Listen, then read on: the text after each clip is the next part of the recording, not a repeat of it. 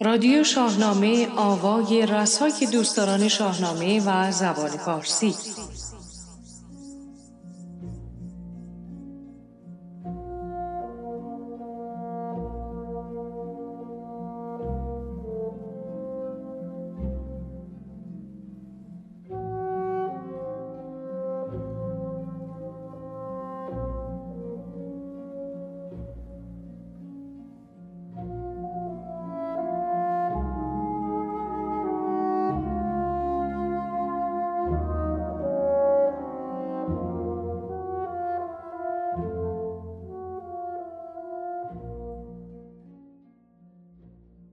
آنچه میشنوید آوای رسای دوستداران شاهنامه و زبان پارسی است. اینجا ایران است و من فرانک خسروی با رادیو شاهنامه دیگر در پیشگاه شما خواهم بود.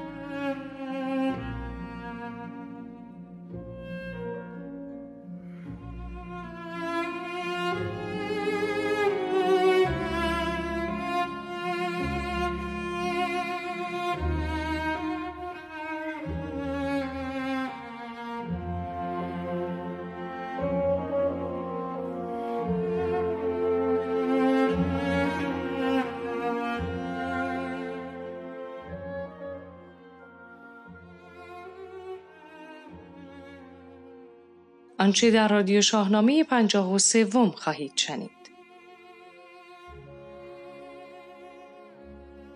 چرا فردوسی ماندگار شد؟ سخنرانی ژالی آموزگار معرفی کتاب شاهنامه فردوسی تصحیح انتقادی و شرح یکایک ابیات اثر مهری بهفر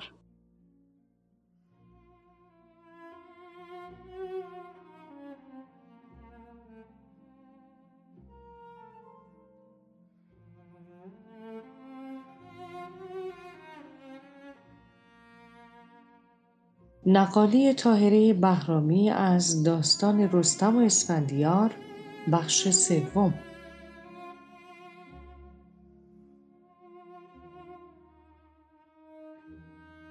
به همراه روسم یا رستم از آلبوم آواز اساتیر یا شاهنامه کردی با آواز شهرام ناظری.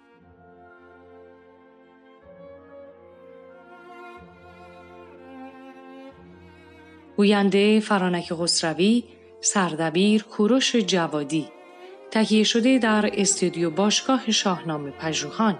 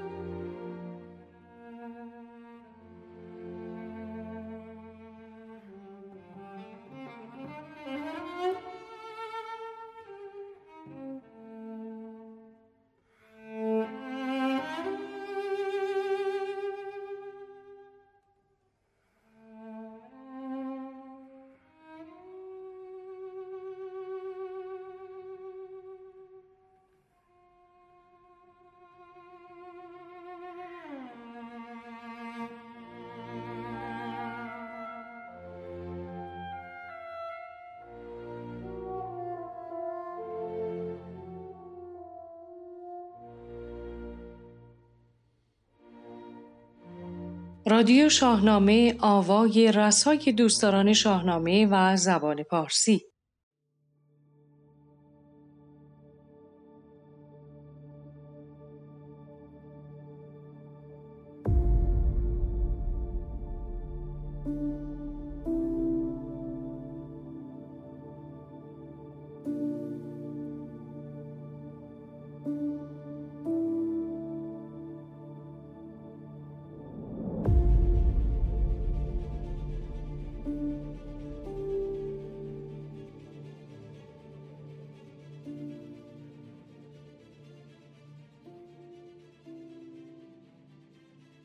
محمد علی اسلامی ندوشن می‌گوید برخلاف آنچه در افسانه ها آمده شاهنامه کتاب قابل تبدیل و تقدیم به پول نبود. ارزش آن به بهای عمر و به بهای آرمان نویسندهش بود. از آن بالاتر شاهنامه در چشم فردوسی جان ایران بود. با این سخن رادیو شاهنامه را آغاز و آن را پیشکش به محمد علی اسلامی ندوشن می کنیم و برای این چهره ارزشمند ادبی زندگی دراز و شادمان آرزو آرزومندیم.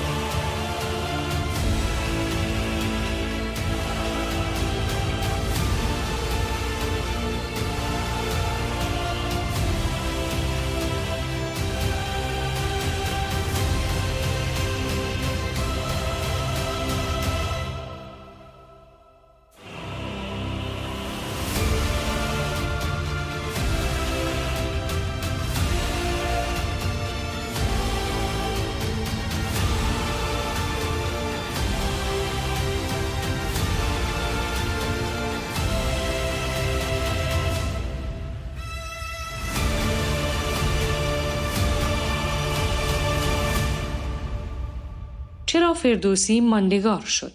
ژاله آموزگار، پژوهشگر و استاد برجسته فرهنگ و زبانهای باستانی در سخنرانی که خواهید شنید به این پرسش پاسخ داده است.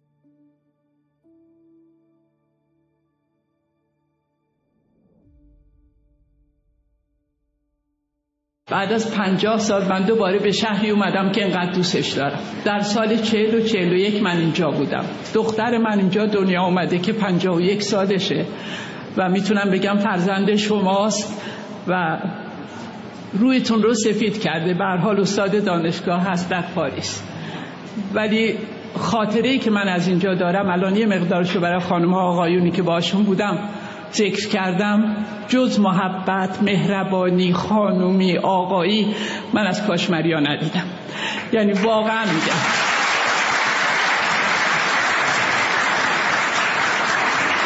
نه تعارف نه من خیلی جوان بودم وقتی اینجا اومدم. دهه بیست به بعد بیستی بود. اینقدر منو قشنگ اینجا پذیرفتن. خانم های اینجا آقایون اینجا. من اون موقعی که اومدم تنها زن لیسانسیهی بودم که اومده بود. الان شما چندین و چندین خانم های لیسانسیه فوق لیسانس دکترا دارید.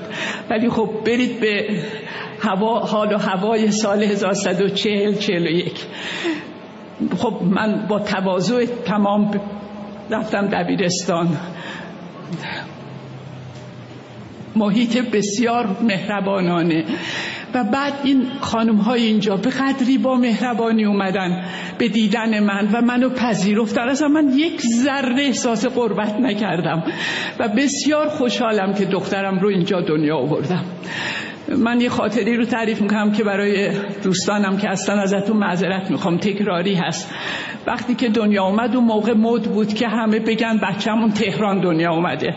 منم از تهران اومده بودم و به من پیشنهاد کردن که من شناسنامه دخترم رو بنویسم تهران. و من گفتم که این بدترین کاریه که من می‌کنم که اولین دروغ رو اولا وارد شناسنامه کنم با تولدش.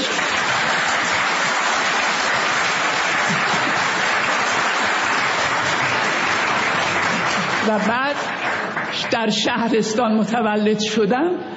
خودش نمیگم افته ولی به هر حال یه نوع ریشه داشتنه. توجه می‌کنید.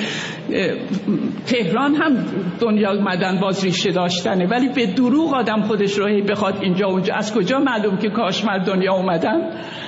سطحش پایین تر از این باشه که آدم در تهران دنیا بیاد. و الان دختر من همیشه از من متشکره که من این حرف رو گوش نکردم. و خیلی با افتخار همیشه شناسنامش از این که تو شن... گذرنامهش و همه جا اسم کاشمر هست واقعا مفتخره. این رو اول بهتون بگم. و بعد اگر شما اجازه می‌دید و براتون تکراری نیست اون یکی خاطره رم بگم براتون. و بعد من گفتم وقتی ما بعد از می‌رفتیم پاریس. بعد از اینکه اینجا ما کارمون انجام دادیم بورس شاگرد اولی من درست شده بود. ما رفتیم پاریس برای دکترا. و وقتی وارد شدیم دانشگاه خیلی مزتون مزت هم تکراریه براتون. و و بعد اونجا دوستان از ما دانشجوی فرانسوی از ما پرسیدن شما مال کجا هستید؟ من در شهر خوی دنیا اومدم. خوی یه شهری در شهر آذربایجان. خیلی هم همیشه خوشحالم که. و بعد همسرم هم مشهدی بود.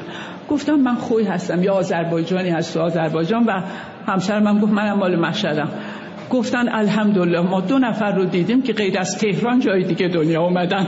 از بس که همه میرن اونجا. هی می‌گفتن با کمال افتخار ما یعنی شهرستان های ما هر کدوم یه چیز داره. آقای دکتر الان یه حرفی فرمودن خواستم به دنبال اون برم. آقای دکتر من یه کمی باید برم تو دنیای اساتیر دیگه زردشتمه عقیده دارم فره هست. یعنی ما هممون یه فره ای داریم. توجه می‌کنیم فره ها هم با اقسام دارم مهمترینش که هممون داریم فره ایرانیه.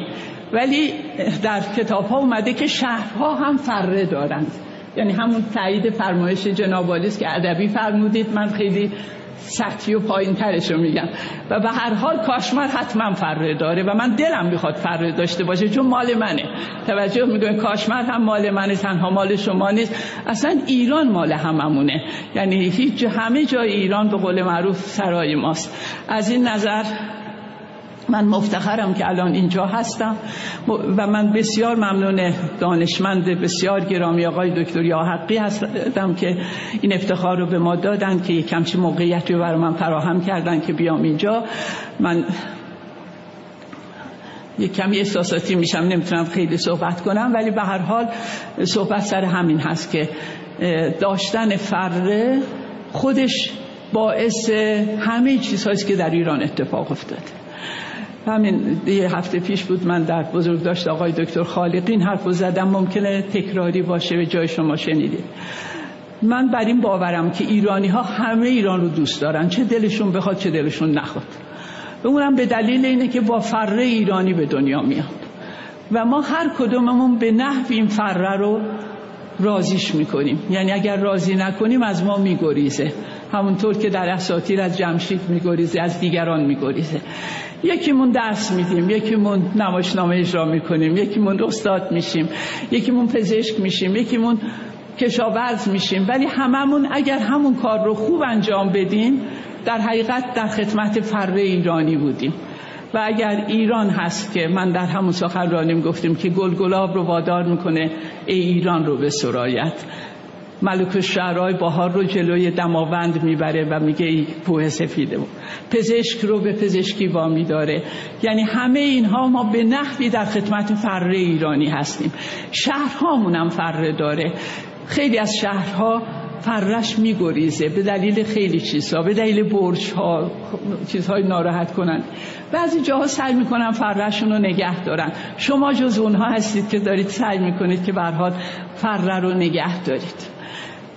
این, این روزا خیلی هم از فردوسی و اینها صحبت شد در حقیقت همه جا. من نمی‌خوام چیزهایی رو که همه دانشمندها گفتن دوباره تکرار کنم در باره فردوسی. ولی من عقیده دارم فردوسی هم دنبال فره ایرانی بود که یعنی خیلی شاهنامه ها سروده شد. خیلی چیزها پیش رفت. یعنی ما چند تا دیگه در برابر علما و دانشمندانی که اینجا هستن من می‌تونم بگم که ما چیزهای زیادی داشتیم. شاهنامه های فراوانی داریم شاهنامه های دیگه همتون نشمرم براتون مال برخی هست همینا ولی چرا فقط مال فردوسی میمونه؟ برای اینکه فردوسی یک آنی داره. حالا اگر اجازه بدید یک مقاله من داشتم در مورد عنوانش بود خیشکاری فردوسی. خیشکاری فردوسی اینه که ما بجوریم چرا شاهنامه در بین آثار همانندش اینقدر خوش میدرخش. چرا اون یکی اینقدر خوش نمیدرخش؟ بعد چرا و فردوسی از چه منابی حالا اون خیلی دیگه تخصصی میشه وارد اون مرحله نمیشم. و بعد اینه که با, با این روایت ها کار کرده که فردوسی اثرش رو ماندگار تر کرده اول چرا فردوسی و نه دیگران؟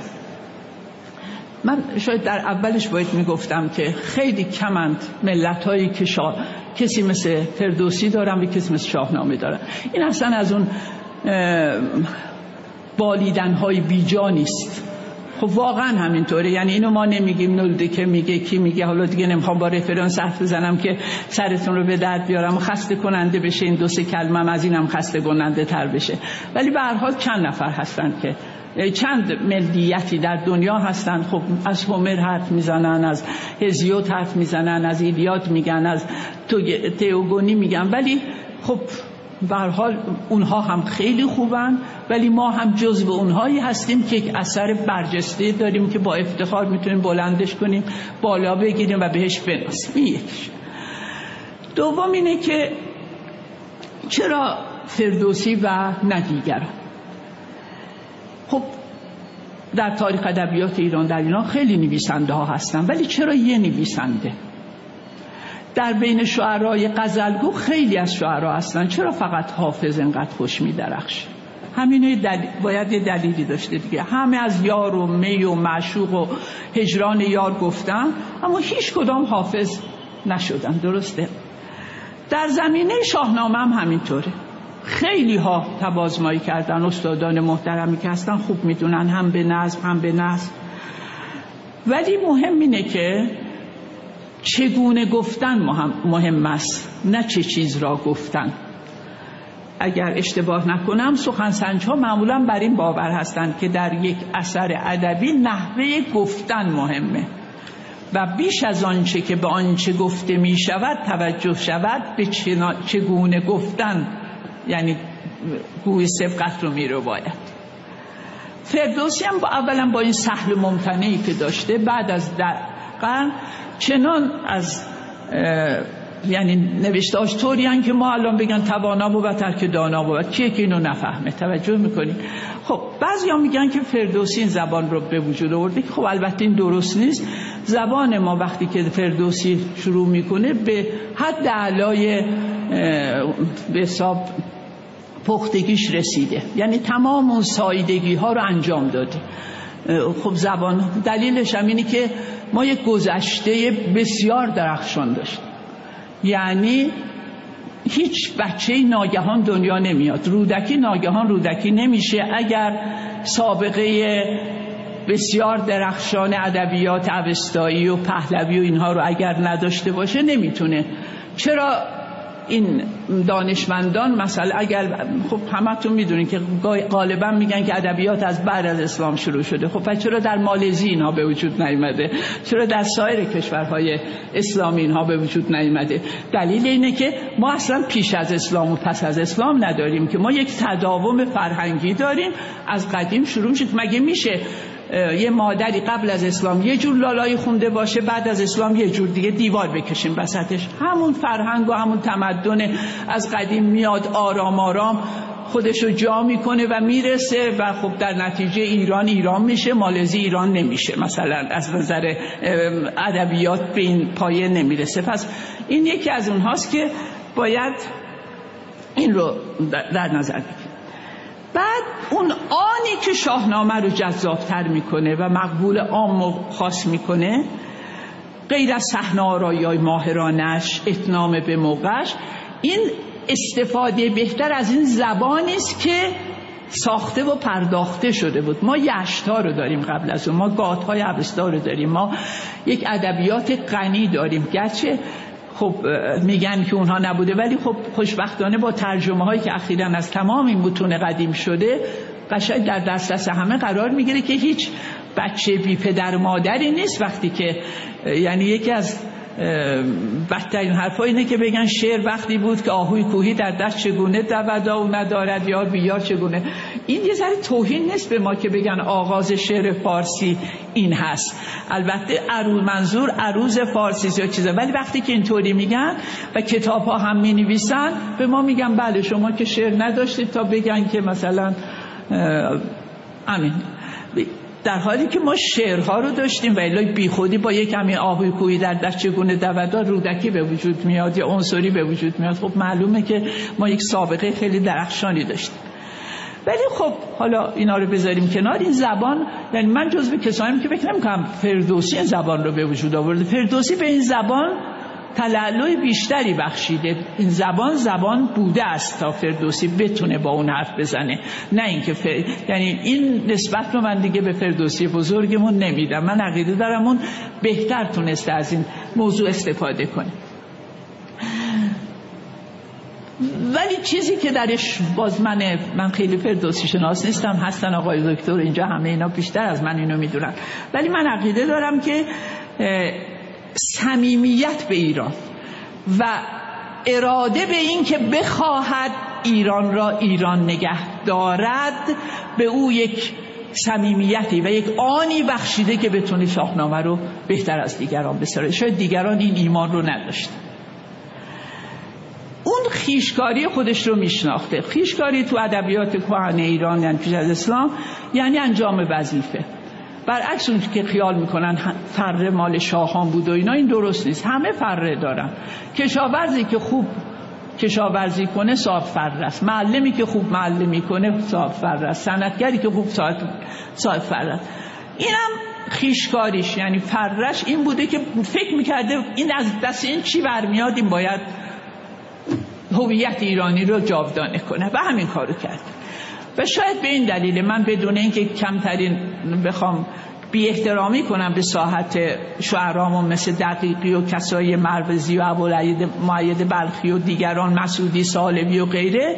ولی خب مال اونا نموند انقدر. و مورد عامه قرار نگرفت ولی مال این قرار گرفت. به دلیل اینکه این خیشکاریش بیشتر بود پرش بیشتر بود بیشتر می‌تونست و بعد دیگه مسائل دیگری است که استفاده کرده. یکم ما کلا فردگرا هستیم که نباید باشیم.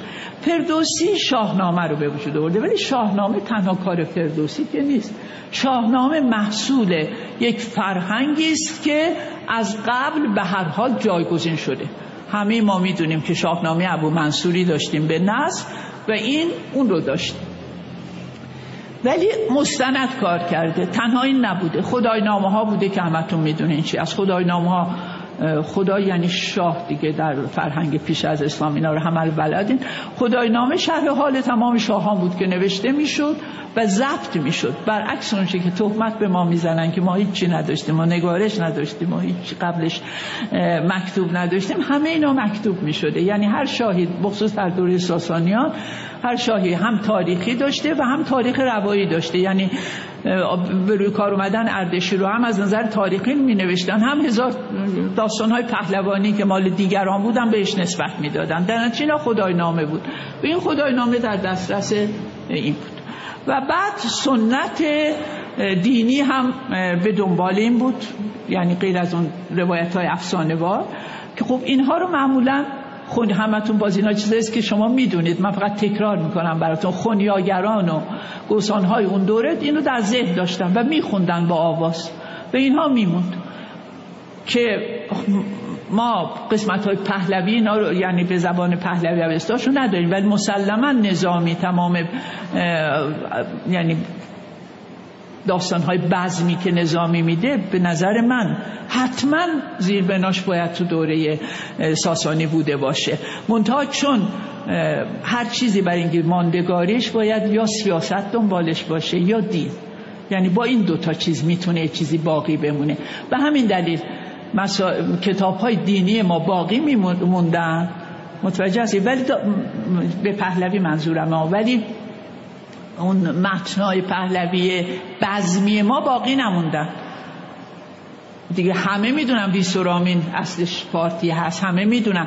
و ما حتما مطمئنیم که شیرین خسرو شیرین نظامی و سایر بهرام نامه اینا اینا حتما باید یه گذشته بزمی در ادبیات پیش از اسلام داشته باشن که اینا فرزندان اونا باشن. غیر یعنی دو دو تا چهار تا امکان نداره. ولی خب به دلایل اینی که پشتوانش می‌دونید مسئله این بود و معمولا حتی دین مردان زردشتی هم روی خوشی با متنای بزمی نداشتن. و همین دلیل اونها به فراموشی سپرده میشه. منظورم به متن در متنای اصلیشون و اینا باقی مونه و بعدم گرایش به چیزهای پهلوانی و حماسی معمولا در مردم بیشتر است من خیلی دیگه تخصصی نمی‌خوام میگذرم از چیزهای خیلی تخصصیش. پس یکی از چیزهای منابش خدای نام است بعد ادبیات شفاهیه چنین گفته خان طبعا اونها یعنی ادبیات شفاهی. متنای دیگه که ما نمی‌شناسیم. میگن پهلوی می‌دونسته. برای من یکم مشکله که قبول کنم فردوسی به پهلوی کتاب ها رو خونده باشه. نمی‌دونم شاید اشتباه می‌کنم اینا. ولی به هر حال این مسائل از خدای نامه گرفته شده. حتی مطالب مربوط به عوستایی شد. سخنم رو می‌خوام خیلی کوتاه کنم. پس مسئله دیگری که من به فردوسی یا آنچه که فردوسی راویان است. چون نمی‌تونیم بگیم خود خود فردوسی که شاهنامه رو ننوشته که فردوسی راوی اونه. ولی یک گردشی به قهرمان ها داده و همین دلیل ماندگاریش شده. غیر از اون چیزهایی که ما گفتیم. اونم عبارت از اینه که مثلا داستان کیکاووس. ما در متون دینیمون یعنی متون دینی که میگم متون باقی مانده از پهلوی. کیکاووس یه جور دیگه میره به آسمون. یعنی دیوها فریبش میدن میگن باید بیایی تو به طرف بالا. به حال مسئله دیو است و خدای است و از این حرف. خب این برای جامعه تازه مسلمان شده اینها تعارض ایجاد می‌کنه. توجه می‌کنید با این حد و غیر قابل قبول می‌شود. یعنی اون پخت ساخت یعنی خیلی به نظر افسانه وار میاد و ممکنه به در نتیجه میاد. همتون بلد می‌دونید دیگه داستان کیکاووس رو چیکار می‌کنه؟ ملموسش می‌کنه. عقابهایی رو بگیرن پرورش بدن.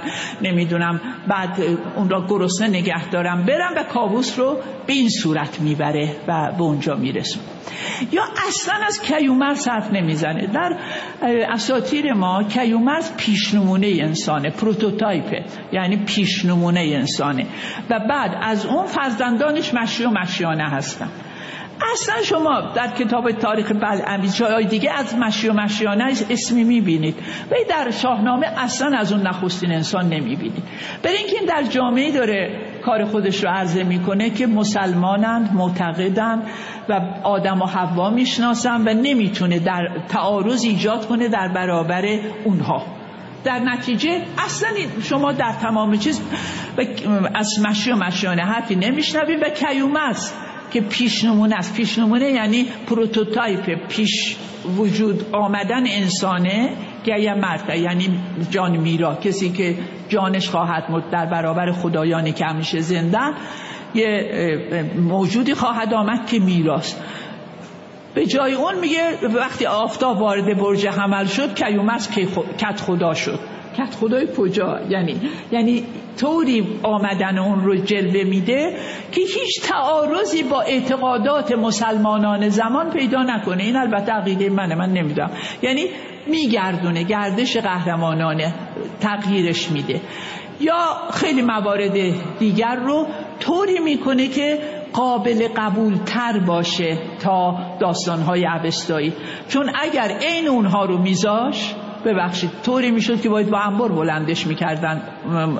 آدم های متعصب ما چنان که تعریف می‌کنن که گاهی حتی مصنوی رو نجس می‌دونستن در یه دورانی آدم های متعصب. این کاری کرد. خدمتی که برحال به نظر من فردوسی می‌کنه کاری کرد که ما نترسیم از هویتمون. متوجه هستید؟ یعنی جامعه دینی اون زمان رو در, در, در نظر بگیرید. و این اینو ما مدیون هستیم که هنوز بچه همون می‌تونیم اسمشون اسفندیار بذاریم رستم بذاریم. در یعنی هیچ تعارض ایجاد نکرد که این غیر از اسلامه. یعنی یک نوع آشتی بین چیز به وجود آورد بین سنت های کاملا پیش از اسلام با آنچه که می توانست مورد قبول عامه قرار بگیره. و این رمز ماندگاری شد. یعنی هیچ گرفتاری ایجاد نکرد. هیچ نذاش هیچ تعارض ایجاد بشه. حالا اون داستان هایی که میگن که امروز صبح خیلی صحبتش شد و معتزله بودن رفزی رافزی بودن اینا اون مال شخص خود فردوسیه. ما صحبتمون کتابه. کتاب شاهنامه اگر ماند و ماندگار شد به دلیل اینکه هیچ تعارضی با دینی که آمده بود و رایج بود و مردم متعصبش بودن و بهش اعتقاد داشتن ایجاد نکرد. چه همه جا خونده شد. افراسیاب دو اون یکی اون یکی. و بعد دیگه نخواست بگه اهورامزدا و اهریمن چون اگر می‌گفت می‌شد دین پیش از اسلام. اون تعارض نیک و بد رو آورد بین فرزند کیومرث سیامک قرار داد و پسر اهریمن درسته؟ به اونها با هم دعوا کردن. اون اون رو کشت یعنی در حقیقت تاریکی بر نور غلبه کرد. نور از نور دوباره هوشنگ زاییده شد. هوشنگ اومد انتقامون رو گرفت و چند تا نوه هستن که در چیز در شاهنامه به مقام می‌رسن. اینا همه به نظر من یا هنر فردوسی ولی شخص نگیم. هنری که فرهنگی که فردوسی به ما میده. یا این اونایی که خدای نامه ها رو کردن درست کردن یا اونی که شاهنامه ابو منصوری رو کرده. به هر حال یک اونا کردن. و ما از این استفاده کردیم. بعدا سایر مورخین هم سعی کردن همیشه عناصر زردشتی رو حذف کنن برای اینکه ماندگار بشه. چون اگر میموند می‌شد کتابای دینی پیش از اسلام و نمی‌تونست و همیشه ما بلدیم. یکی از ملت هایی که قشنگ بلدن چجوری چی رو با چی ترکیب کنن برای اینکه ماندگار باشه چرا این همه فرهنگ های بزرگ از میان رفتن؟ البته من اعتقاد ندارم که فرهنگی از بین میره یا تمدنی از بین میره. در دیگری میمونه. ولی خب قبول کنید دیگه. قبل یعنی خودش اینا چیزیست که همه شما بهتر از من می‌دونید. مصر اونقدر که الان یک کشور عربی مسلمان هست اون فرهنگ درخشانش زیاد نشان درشون نمی‌بینین. اما ما هنوز ایرانی هستیم فارسی حرف می‌زنیم مسلمان هم هستیم. متوجه یعنی این رو خیلی قشنگ ما بلدیم چیکار کنیم. متوجه است اگر موقعیت بود واقعا یه مثال جالبی می‌زدم که چطور ما فرهنگ های قدیم رو می‌گیریم با خودمون میآمیزیم با اعتقادات کاری ندارم ما ولی بلدیم چیکار کنیم. بلدیم و به همین دلیل موندیم. بلو نمیموندیم. زبان ما هنره که ما زبانمون رو نگه داشتیم. ما زبانمون عربی همه من خودم خیلی خوب عربی بلدم. متوجه من نمیگم زبان عربی بده ولی زبان ما فارسیه دیگه. ما زبانمون از دست ندادیم. این یه هنر کیه؟ هنر امثال فردوسیه هنر امثال اوناییست که کردم. و هنر خود زبان فارسیه. که به نهایت عظمت رسیده بود و دیگه نمی‌شد کارش کرد. یه وقتی هست که دیگه شما نمی‌تونین به حال یه چیزی رو به کاری برسید. ضمنا می‌دونم خسته شدید کوتاه خواهم کرد حرفم رو. و ضمنا ما یادمون باشه که فردوسی کسی نبوده. البته از روی متون ورداشته شاهنامه ابو منصوری رو داشته. اما اون شا... یعنی چیزها رو سروده است. نه اینکه دشه نازم نیست شاعر است. نازمونه که شما می‌ذارید دونه دونه نظمش می‌کنید. مثل کتاب های لغت برای اینکه آدم یاد بگیره یا خیلی از شاعرای ما نازمن شاعر نیستن. توجه کرد؟ یعنی به نظم میگن. ولی این شاعره. اینا آورده روایت ها رو کرده. مثل یک هنرمند با اینا بازی کرده. توجه می‌کنید؟ و در نتیجه کوتاه می‌کنم که خیلی خسته نشید. و, طوری کرده است که الان ما فردوسی رو داریم شاهنامه رو داریم بعد از این همه مدت. بعد از یه مدت هم که اوایل بی احترامی شد و ما رفته بودیم توس آقای دکتر من یادم که دفخان دکتر غریب که همکار ما هستن می‌گفت که من خیلی ناراحت شدم رفتم توس و دیدم که اوایل انقلاب بود یکی توف کرد روی قبل فردوسی. و خیلی ناراحت بود. گفتم خواهم دکتر سب کنین. بزرگی خودش همیشه نشون میده. ده دفعه تا و وقتی اون روز نشسته بودیم و این عظمت از فردوسی حرف می‌زدن دیدم آدم باید فردوسی باشه. هر قد بکوبی فردوسی رو فردوسی بازم بزرگتر میشه بازم بزرگتر میشه. یعنی ما اینا رو دیدیم. سن من به هر حال خیلی چیزها رو دیده. توجه می‌کنید؟ خوشبختان خوشحالم. از همه شما بزرگترم فکرم سنم. و همین دلیل خیلی چیزهای بیشتری رو دیدم و از این نظر آدم باید فردوسی بشه تا دیگه نتونه. من دیگه با یک عبارت آخری حرفم رو تموم می‌کنم. میگم فردوسی پیکرتراش پیری نبود. که تنها چکشی بر سنگ کوبد و پیکری بیروح سازد.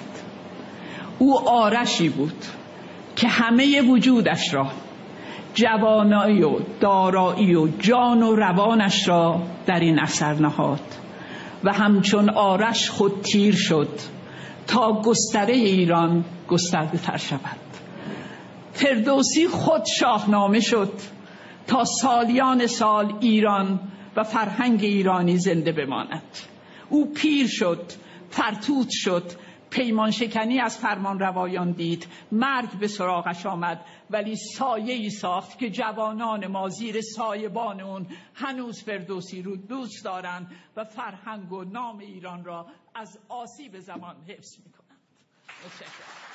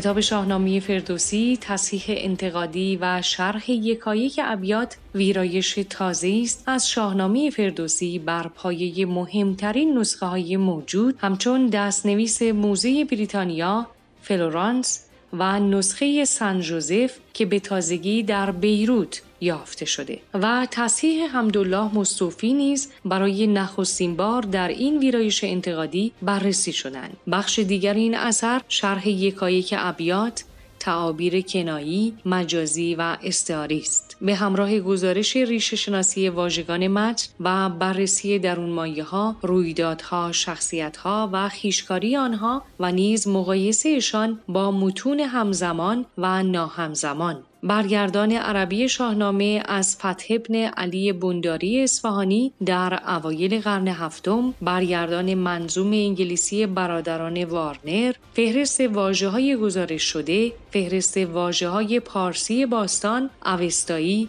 پهلوی اشکانی ساسانی و فهرست واجه های عربی فهرست واجه های غیر عربی و غیر ایرانی فهرست نام مکان و کسان، بیتیاب و کتابنامه از بخشهای دیگر این کتابند مهری بهفر نویسنده پژوهشگر و استاد دانشگاه است. او از برجسته ترین شاهنامه پژوهان است. از او همچنین مقالات متعددی در زمینه شعر کلاسیک فارسی و بازخانی تاریخ شفاهی زنان ایران منتشر شده است. شاهنامه در دو بازخانی با ویرایش ایشان در نشر نو منتشر شده است. همچنین او سردبیر و مدیر نشریه ویژه معرفی کتاب رود است.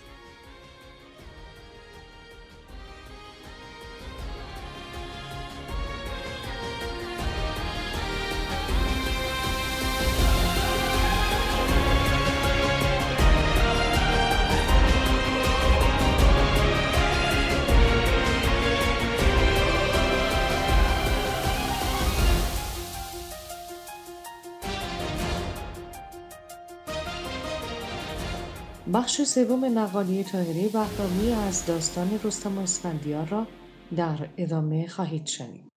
به نام خداوند جان و خرد از این برتر بر نگذرد. خداوند نام و خداوند جای خداوند روزیده و رهنمای خدایی که بر چرخ سیاره کرد زمین و زمان را پدیدار کرد. در داستان رستم و اسفندیار به اینجای نقل رسیدیم که رستم جهان پهلوان ایران تصمیم گرفت بره برای دیدن اسفندیار. یک لباس مبدل پوشید حرکت کرد رفت. به نزدیک خیمه که رسید اسفندیار نگاهش افتاد به رستم. گفت خودتو معرفی کن. اینجا رستم خودش رو کشاورز جهان پهلوان معرفی کرد. اسفندیار هم تصمیم گرفت که اون رو دعوت کنه برای پذیرایی به داخل خیمه. هر دو پهلوان رفتن داخل خیمه. کنار هم نشستند چشم در چشم هم. هر دو پهلوان های به نام شاهنامه. اسفندیار نگاهی به رستم کرد گفت این طور که می‌بینم از لحاظ نیروی بدنی و قدرت بسیار بسیار ارزنده و تعریفی. پنجه تو بیار جلو. پنجه با هم بندازیم رستم هیچی نگفت. دستش رو آورد جلو. اسفندیار بشمرسه با یک قوت چنان فشاری داد به دست رستم که رستم در دل گفت اوه چه قوتی چه نیروی چند دقیقه نگذشته بود که همچین فشاری داد به دست رستم که درد تو دل رستم پیچید. اما به روی خودش نیاورد. هیچی نگفت. روحیه اسفندیار رو گرفت. روحیه حریف رو گرفت. قوت دوم اسفندیار نگاه در نگاه هم.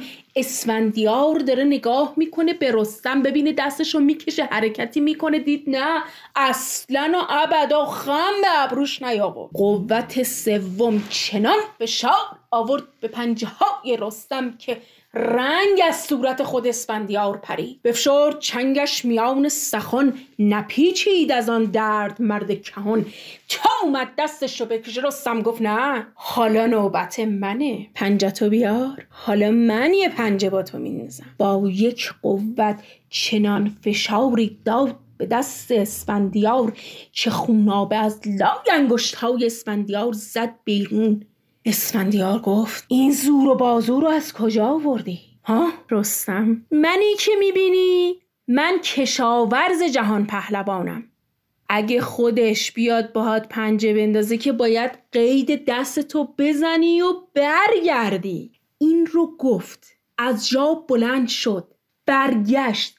تا اومد از در خیمه بره بیرون نگاهش افتاد به نگاه بهمن و پشودن که تا رستم رو دیدن گفتن خودشه رستم دستش رو ببند. با یک حرکت اما رستم ایستاد. هر دو دستش رو آورد جلو گفت دستم رو ببندی. تا تناب به نزدیک دست رستم رسید. رستم با یک حرکت چنان زد به سینه بهمن که بهمن عقب عقب رفت افتاد جلوی اسفندیار. اسفندیار دست برد از جا بلندش کرد. نگاهی کرد به صورتش گفت چی کار داری می‌کنی؟ تو؟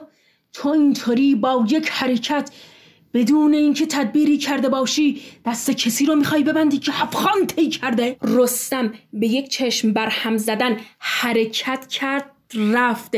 رسیدنش به نزدیک زال زر نشست. تمام ماجرا رو برای زال تعریف کرد. زال تصمیم گرفت که بره به سمت اسفندیار و باهاش صحبت کنه. حرکت کرد رفت. رسیدنش به سمت خیمه اسفندیار. احترام کردند استقبال کردند. زال به همراه اسفندیار به داخل چادر نشستند. بعد از استراحت پذیرایی زال شروع کرد به صحبت. که این زابل این گنج خزانه کنیز غلام سربازهای زابلی همه برای تو هم. همه به احترام تو هم. ولی از بستن دست رستم صرف نظر کن اصلا چرا کنار رود هیرمند شما چادر زدید شما مهمان ما هستید اسفندیار گفت من نان شما را نمی‌خورم در ضمن پسرت هم جواب نامه من رو نداده زال گفت نباید به رستم بگی که دستت رو میبندم. برای اون ننگ بسیار بزرگیه. سنگینه براش این حرف. اما گوش اسفندیار به این صحبت ها بدهکار نبود. زال از جا بلند شد. بعد از صحبت که با اسفندیار کرد و دید هیچ راهی نیست تصمیم گرفت که بره با رستم صحبت کنه. رسیدنش به نزدیک رستم گفت نباید با اسفندیار به جنگ اسفندیار رو این تنه. از این جنگ صرف نظر کن. هر آن کس که خون گل اسفندیار بریزد ورا بشکند روزگاه اما رستم گفت من دست به بند نمیدم. رستم حق داره. رستم جهان پهلوان ایران سالیان سال برای ایرانی ها جنگیده و شمشیر زده. چگونه این خاری و خفت رو تحمل کنه؟ اینکه این دو تا پهلوان های به نام شاهنامه چگونه روبروی هم میستند و چه اتفاقی میفته شرح این هجران و این خون جگر این زمان بگذار تا وقت دیگر ادامه این نقل رو در هفته های آینده در رادیو شاهنامه خواهید شنید.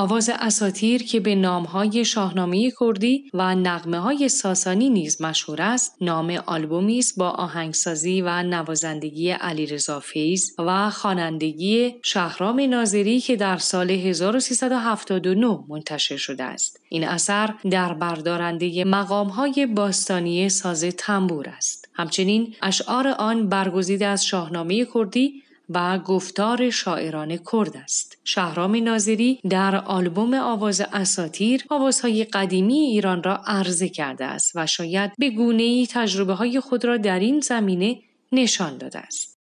خور آوا یا غروب چای بیژن یا چاه بیژن رسم یا رستم مقام جلوشاهی مقام مجنونی شور درد از بخشهای این اثر است. با هم گوش می سپاریم به روسم یا رستم با آواز شهرام ناظری.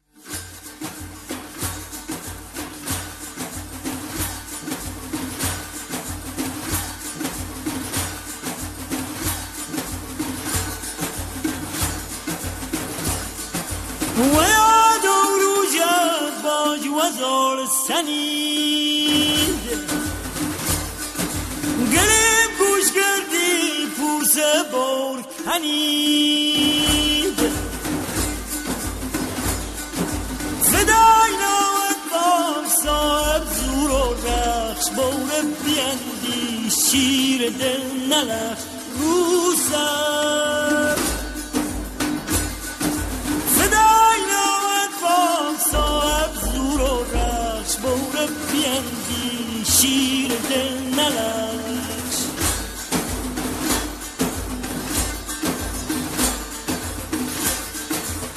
بوس بور رزم بپوشن نور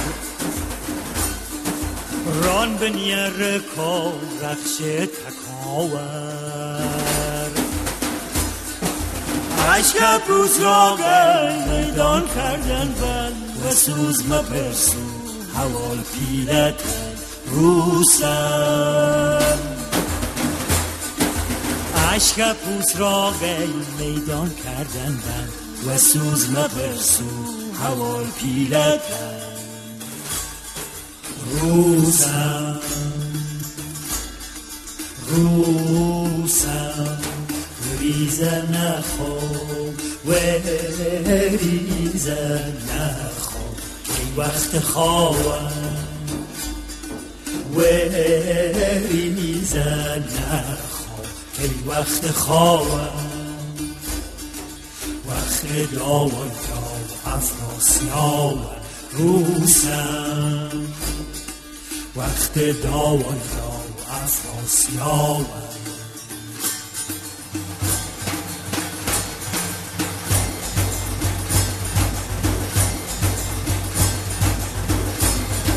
سپای بورت شام کردی سر نگون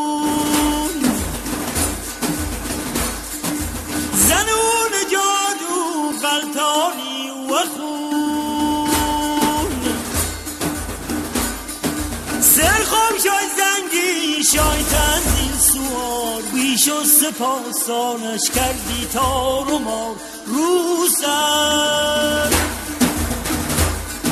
سرخم شای زنگی شای تنزیل سوار. بیش و سپاسانش کردی تار و مار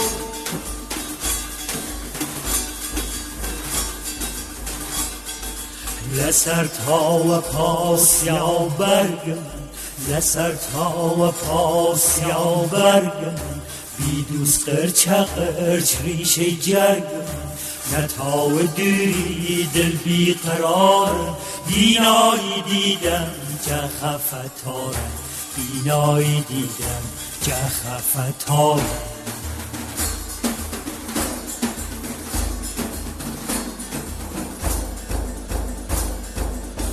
روسم و فدای رخش گلگونه. سرم و سرگم تیر پرخونه. روسم. ایرانی تنیا و توش هنوزی رای امیدشان مکر نامی روسم روسم. فدای نام روسم. به پایان بخش پنجاه و سوم رادیو شاهنامه رسیدیم.